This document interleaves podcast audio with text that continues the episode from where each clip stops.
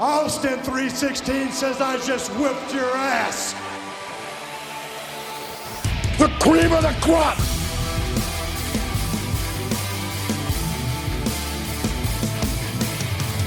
Bada boom! Realest guys in the room, how you doing? Do I have everybody's attention now?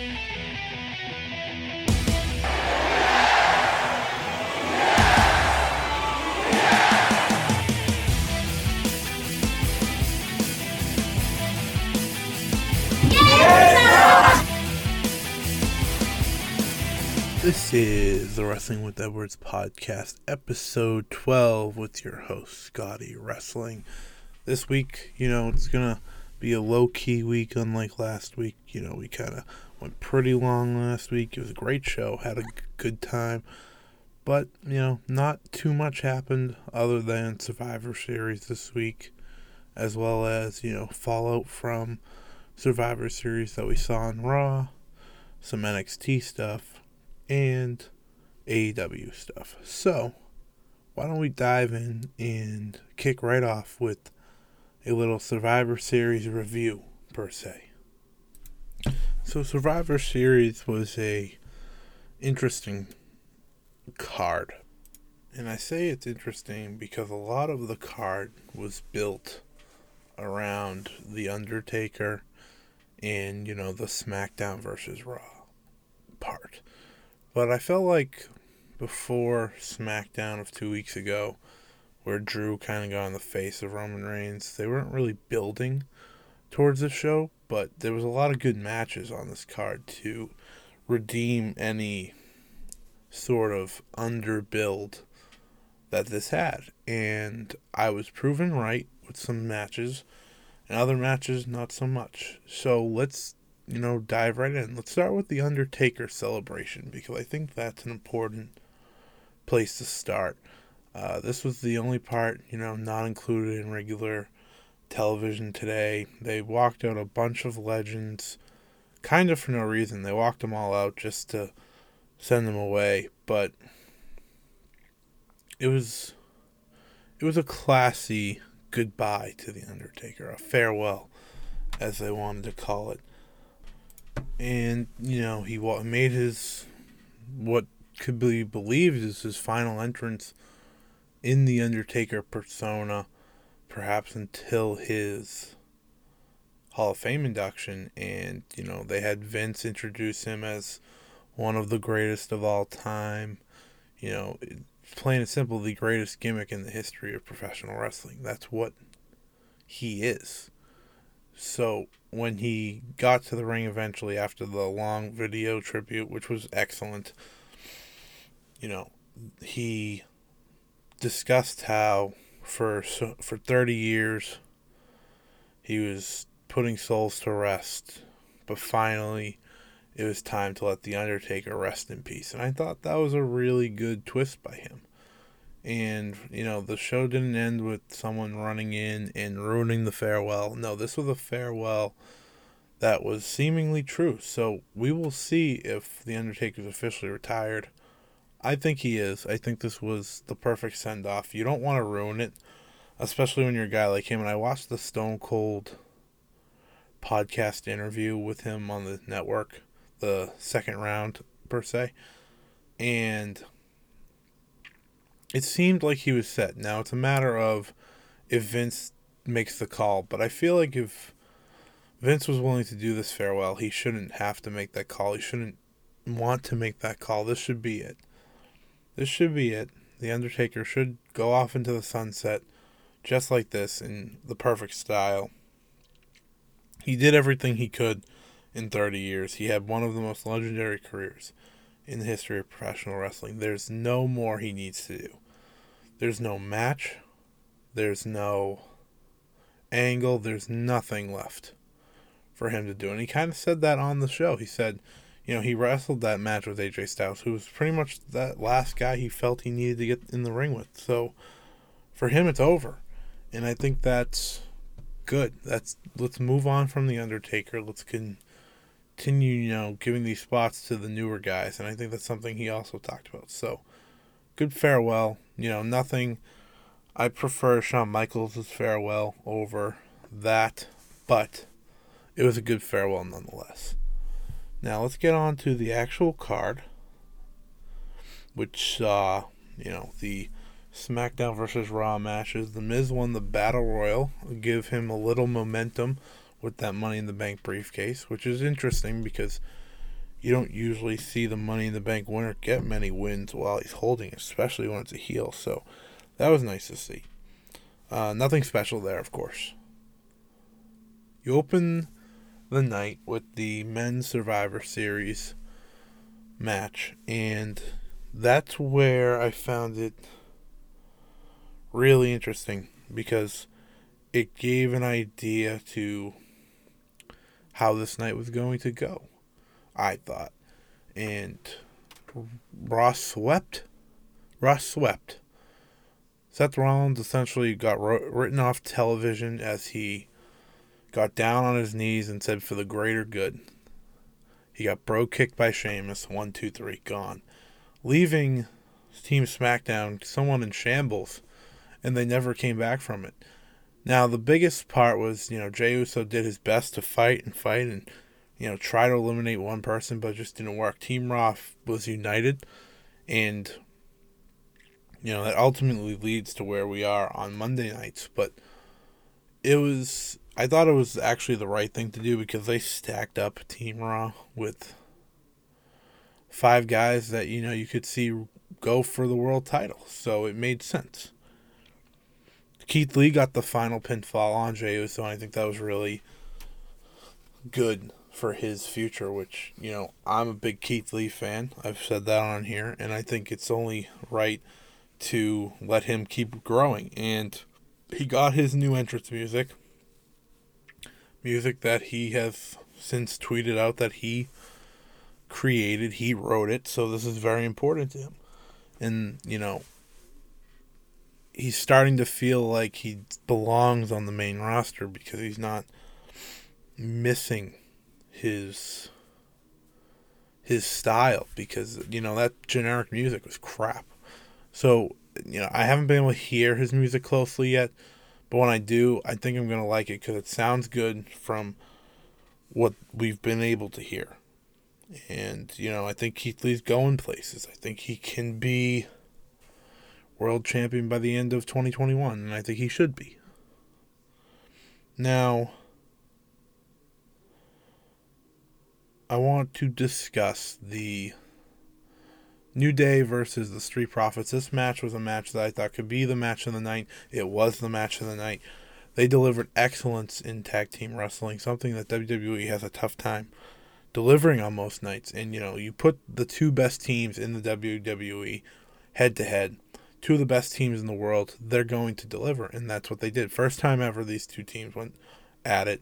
Xavier Woods and Kofi Kingston, the Raw Tag Team Champions, versus Montez Ford and Angelo Dawkins, the SmackDown Tag Team Champions. And I feel like, I think I said this last week, you saw the past and present in terms of teams, especially with Kofi versus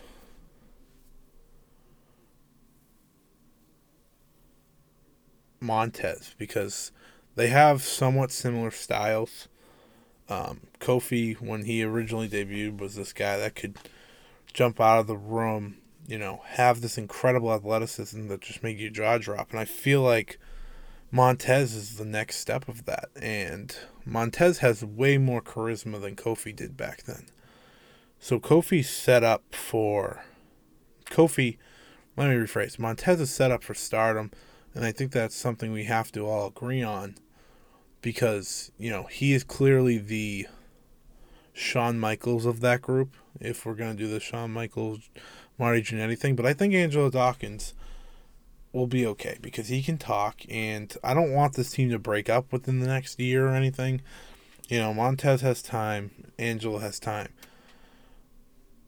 give them a nice little longer run on SmackDown, and then you can start the split. Maybe within the next year, but I don't need to see them break up for another six to nine months at least.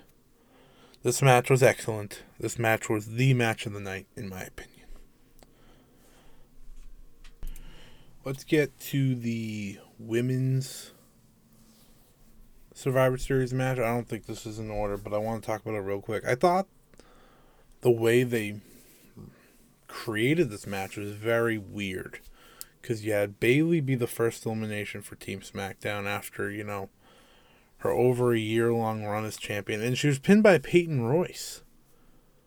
So like they have to make that mean something, or I don't get it. Because yeah, Bayley can be the first one eliminated, but you can't be having her be pinned by Peyton Royce. No offense to her, unless you're gonna push Peyton Royce. I didn't like that much. I thought Natalya would have been fine first elimination. Uh, a, someone that you know showed a lot in this match was Liv Morgan, which was very exciting because, as a Liv Morgan fan, you know I want to see them give her this time to shine. And on this Sunday, her Liv Forever documentary will be on the WWE Network, and I will be reviewing that next week on the show. So, be excited for that. Uh, but she had some good shine. Ruby Riott had some good shine before they were ultimately eliminated. Now, let's get to the person that we knew would shine the most Bianca Belair. She eliminated Shayna by pretty much survival. Uh, you know, she got technically eliminated from disqualification because Bianca passed out in the um the I don't even know what she calls it. I almost call it the Coquina clutch. That's essentially what it is, the sleeper. Um, so Bianca falls onto the rope, passed out, but Shayna's not letting go because she knows she's passed out and she's waiting for the ref to call it. But, you know, she's laying on the ropes. That's a rope break. Keeping her in the match, Shayna gets eliminated, but it's what she showed before that that was impressive. You know, she's showing her athleticism, her strength, her ability inside there. Like, she's clearly the star in this match. That's what their goal was. And then she takes it to Nia, and they're fighting around ringside.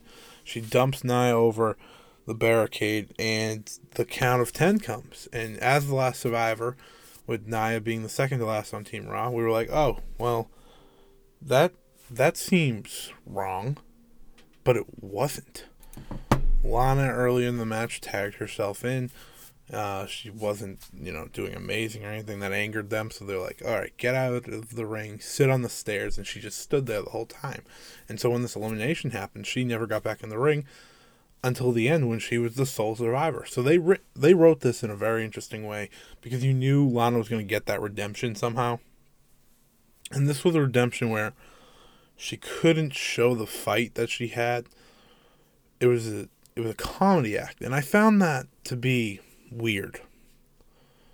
Because yes, she's gonna go down in history as a sole survivor, which is a big thing. But she's a sole survivor for all the wrong reasons. She didn't do anything.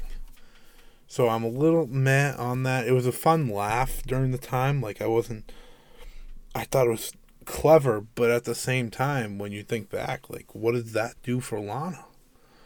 If you want to make Lana a new star, which, you know, I'm not a big fan of her, but if you want to make her a star, you need to let her do things that really make her shine. And I don't think that's it. I mean, I don't know what she can do in the ring now that she's learned some more because I feel like the only matches we've seen her have are with Asuka and like come on, she's not going to do much against Asuka. So I'm interested to see where this goes. She teamed with um, Asuka on Raw. They ended up beating Shayna and Nia, so that could lead to something down the road. But you know, she did win here. That's that did happen. Uh, Bobby Lashley and Sami Zayn. Bobby Lashley won pretty much by squishing him. Not shocking. And now I wonder where Sami Zayn goes here. Because he's the only champion on Team SmackDown to lose. So he's going to have, you know, some excuses, some probably comedic stuff, but Sami Zayn is one that's daring with what he says because ultimately I don't think he needs WWE. WWE kind of needs him more, and they can't fire him because of you know how what he stands for, what he does for community. So it's very interesting. I'm interested to see where he goes with this because his Intercontinental Championship run has been somewhat undermined on SmackDown. I would like to see it respected and go somewhere moving forward. Uh, Asuka versus Sasha Banks, another great match between these two. Not really shocking because, you know, we saw matches throughout the summer between them and it was excellent. So this was one of my favorites of theirs that we saw this year. And ultimately had Sasha Banks come out on top clean. Not something we usually see, but it was the correct move, I thought, because you need to give Sasha another big win here. Asuka doesn't need it as much. And Asuka's title run really has been kind of flat, so I enjoy Sasha winning here. I wanted Sasha to win here. But where does Asuka go from here? We'll get to that. And finally, the main event Drew McIntyre versus Roman Reigns. This came very close to being my match of the night, perhaps my match of the month. These two went at it in every way they should have. You know, they're the two champions, the two world champions of the company. And you want to walk out as the champion. So these two hit everything with each other. Roman hit uh, I want to say it was two or three spears. And McIntyre kicked out. It wasn't until the referee went down where Roman hit Drew with a low blow, and then Jey Uso came in with a super kick, and then Roman Reigns locked on the uh, guillotine choke to make McIntyre pass out and ultimately lose. So Reigns reigned supreme like I expected, but it was a good way to look make Drew look possibly even stronger than he looked before this. If you know what I'm saying. It was a great match. These two could go at it again and again and I would not get upset with it. And I definitely think there's a match down the line someday where these two are fighting for a title. So excellent match, excellent show overall. I'll give it a B plus a show. I'm gonna start rating pay per views from now on. I'm gonna give it a B plus. It was an excellent pay per view. I had a good time. You know, there was only the only duds really were the t- tag matches, and I guess it's really the women's tag because I enjoyed the men's a lot. Because I thought it was written the way it should have been. It, it created a serious story, which we're about to get to into Raw, that you know proceeds, and I think that's what you need to do with these angles is or these matches at Survivor Series create angles to build off of. So let's jump right into Monday Night Raw, which happens to be at the beginning of the show. They have all five men in the ring, and they're like, "Who deserves an opportunity for the WWE Championship? Who deserves to go to TLC and fight Drew McIntyre for the title?" And they all give their case to because you know they were all on the team, except for Braun Strowman. Braun Strowman was very angry for some reason. He ultimately headbutted Adam Pearce. He was kicked out of what eventually would turn into three matches to send three winners into next week to crown the number one contender in a triple threat match. So Braun was removed, and that created a new road, um, which was interesting because taking Braun out is a smart move to me because you know they don't want him to lose that much, and this was a tournament where you couldn't. So what we saw was Bobby Lashley enter. He faced Keith Lee. We saw Matt Riddle versus Sheamus, and we saw AJ Styles versus Randy Orton. Keith Lee won by disqualification, when MVP, ran into the ring after Lee was about to finish Bobby Lashley. So that's something to bring on and, you know, look down the road because I think that rivalry could be excellent. Uh, we've seen what Bobby's been able to do this year when he's in these spots. Um, look at his matches with Drew McIntyre. And I think Keith Lee, you know, it's a good start to have him be the United States champion. So I'm liking where we're going here. Uh, Keith Lee won, so he moves on to next week. Matt Riddle versus Sheamus. This match was excellent as well. This this was probably the best match of the three. Um, very physical between these two, stiff as hell. And I thought this was a match where Sheamus is going to win because I thought he was going to go on to TLC and face Drew McIntyre. They've been teasing it, but that was not the case. Matt Riddle pulled out the win, the surprise win. Uh, I liked it. I liked the surprise, and Matt Riddle, Keith Lee are the first two, and ultimately Randy Orton and Ran, uh, AJ Styles faced off, and AJ Styles won when the Fiend interfered, surprising Randy Orton, um, taking his attention away, helping AJ Styles hit the phenomenal forearm and pin him one, two, three. So that's what we get next week, and that's gonna be a great match. AJ Styles, Keith Lee, and Matt Riddle. That's gonna be a great match, a great main event for Monday Night Raw next week. Gives some added excitement that Raw needs. Now, the big thing I wanted to talk about from Raw was Alexa Bliss. Alexa Bliss, for weeks now, has been killing it in this role with Bray Wyatt. And so much so that I believe she's been better than Bray Wyatt. And I, you know, I have an article that will be posted while you start listening to this so you can check it out of my thoughts fully on how much better she's been than Bray in this role. And I just want to give her praise because the way she put Nikki Cross out this week after kind of getting dominated her whole match was what she needs to use. You know, she used the sad, you know, I'm your friend type thing, and they started hugging, and she planted her sister Abigail. It was awesome. Alexa Bliss is in her element right. And I do think that down the road, she is going to be the Raw Women's Champion. I think she's the one that beats Asuka. Everyone's expecting Charlotte. I'm expecting Alexa Bliss, and I think you have to give it to Alexa Bliss because she's been doing so well in this role. Like, other people may disagree with me, but as someone that has been hard on Alexa Bliss in the past, I think she is killing it in this. And I'd like to see her continue that, which I think she will. So that's all my thoughts on Raw this week. It was a good show coming out of Survivor Series, which is always something to be excited about. Why don't we jump into NXT before AEW? Because AEW has a big show next week that we got to talk about, and I have a few other things. So let's talk about NXT first.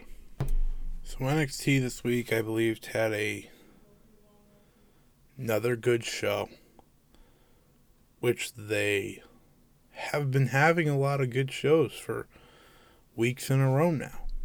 Now, I don't care about ratings. They're having good shows. And as we build to War Games, these shows continue to get better and better. They're using their women's division like they should be and like they should have been for the past year. They did this at the end of last year and they're doing it again. So, um, we start off the night with Ember Moon versus Candice LeRae. And this is a very exciting match. First time match in WWE, if I'm not mistaken. So, or at least, you know, with these current characters they're in. So, this was good back and forth. Uh, ultimately, you have the expected run in of Indi Hartwell, Raquel Gonzalez, and Dakota Kai because after last week we kind of knew that was going to be Candice LeRae's team. Or so we thought. Indi is able to get in the match when Dakota and Raquel get the referee's attention, allowing Ember Moon to hit Indi with the Eclipse, putting her down. So that allowed Candice LeRae to eventually get the win with the Twisted Stepsister finish. And Ember Moon was surrounded and she was able to escape, get to the apron, and then Toni Storm's music hits. We're like, okay, so now they're going to be ready to fight because clearly this is going to be these two on Shotzi's team after last week's attack. We were wrong. Shotzi Blackheart will not have Toni Storm on her team. Instead, Candice LeRae will, as Toni Storm attacks Ember Moon and puts her into the ring to let her get beaten down. Send a message. Toni Storm turned heel. A natural babyface. Turning heel. And I think she'll be good in this role because I don't know. I, I, I like the idea of Toni being a heel for some reason. We're going to see how it goes, and they could be getting overly heel, but Io needs opponents, and Io is the babyface, clearly. So you got to do what you got to do. So the team is set for Candice LeRae. It is Candice, Toni Storm, Raquel Gonzalez, and Dakota Kai. We don't know Shotzi Blackheart's team but we got a good guess after uh, after Wednesday night. So Ember Moon has to be locked considering what happened to her. Rhea Ripley comes out later in the night talking about her match and how everyone thinks she's leaving, and you know she's not leaving.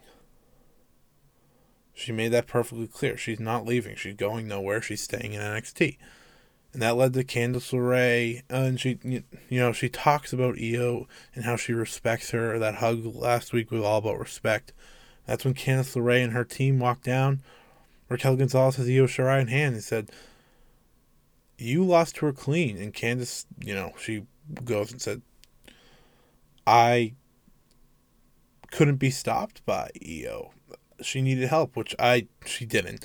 that that was the most ridiculous comment I ever heard. There was no part of that match where Io got help or the other one. So that was very confusing. It was only Candice that got help. But, but, Io's laid out, laid on the uh, laid on the ramp, and then they go in and beat down Rhea. So clearly, this is where we're heading. We're heading towards Shotzi Blackheart having the team of Ember Moon Rhea Ripley, and the NXT Women's Champion Io Shirai. That's one hell of a fucking team, folks. And on the other side, Candice, Toni, Raquel, and Dakota. That's another fucking great team. Like this match is set to be better than last year's War Games match.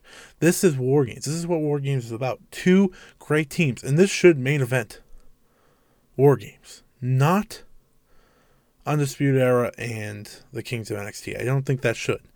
It probably will, but I don't think it should because this match has more behind it in my mind because you know Shotzi and Candice have been fighting for some time, but we know the Undisputed Era is going to main event, and we have two great War Games matches once again this year. So you know it's win win. One opens the show, one ends the show. So really, I guess I can't complain. But it sets up for a very exciting match with just two incredible teams showing the depth of this women's division. And the only thing I'm sad about is Indi Hartwell not getting her chance to shine. They kind of sold the Eclipse as an injury angle for Indi, leaving her out of the match. And I think there's big things coming up for Indi down the line, so I'm not too worried about her, but it would have been nice to give her this chance to shine. But you know, you can't keep Io out of this. You don't want her just on the silence or take over. So, you know, when she jumps off the cage, that'll be cool. We learned that there's still a masked man for the Garganos.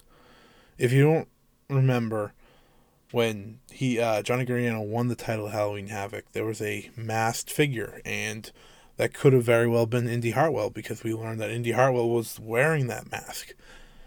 But when they drove away, Indi Hartwell, Candice LeRae, and Johnny Gargano were in the ring in the in the car with another masked person. So there's more intrigue there to see who that is. And will they show their face at NXT Takeover when Johnny Gargano attempts to win the title back? Probably, and that's probably when we learn. So interesting to see where that goes. And the only main other thing from NXT is that Pete Dunne captured the opportunity to have the advantage in War Games versus the Undisputed Era. So that's important. Um, next week, I will preview the entire War Games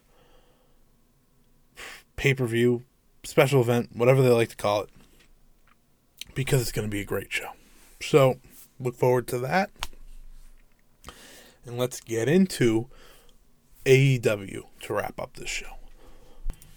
Now, I'm going to start off this AEW talk very simple. I have a problem with how we are booking matches that are clearly designed to put one person over. People call them squash matches. This wasn't what that was. But it was a match to get Hangman Page back on the saddle. And when he's facing someone like John Silver, this match should not be going over 10 minutes. This match should barely go over 5 minutes. I don't understand where this ideal is. Idealism is because to me Hangman Page should be angry. He should be determined more than ever after losing another big match on another pay-per-view. He should. So he should have ran through John Silver. And I understand people like John Silver, but to me John Silver is nothing more than a good hand to this roster. And, you know, I'm going to get to the Dark Order. You know, I'm just going to say now, we can get rid of the Dark Order because, you know, John Silver shined through that, as I've read. I don't really care. I don't watch being the elite, so I don't really know. But that's where he shined, and that's awesome. But the Dark Order is very dry and boring. Still is. I mean, good for Anna Jay. She figured out she's grown through that, but I I just don't care. I don't care.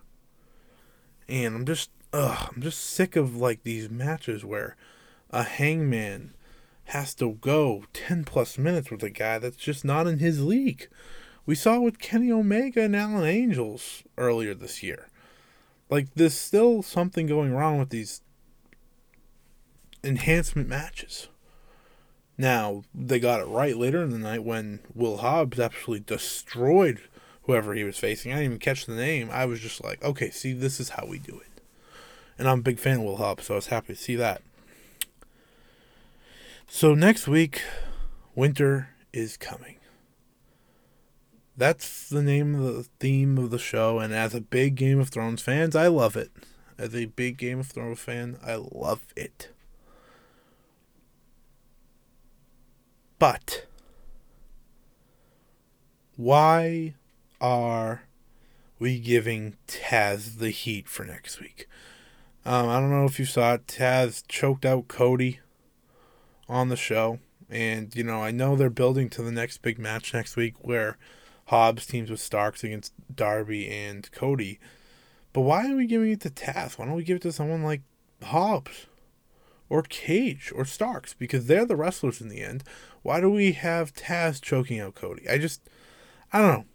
Didn't get it. I didn't get it. Uh, now, of course, the big the big thing with Winter is coming is Kenny Omega versus Jon Moxley for the AEW World Championship. That is the main event of next week, the biggest main event in Dynamite history.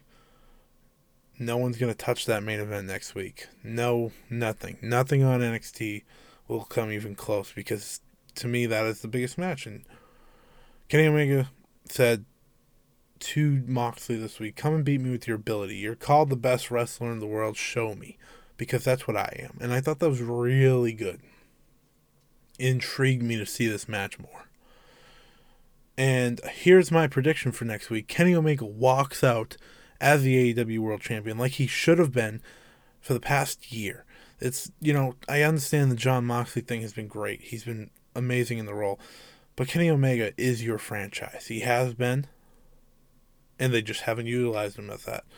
Now it's time. Don't push it off so he can win it at what's the next pay per view? Revolution? I don't need that to be pushed off. Just pull the trigger.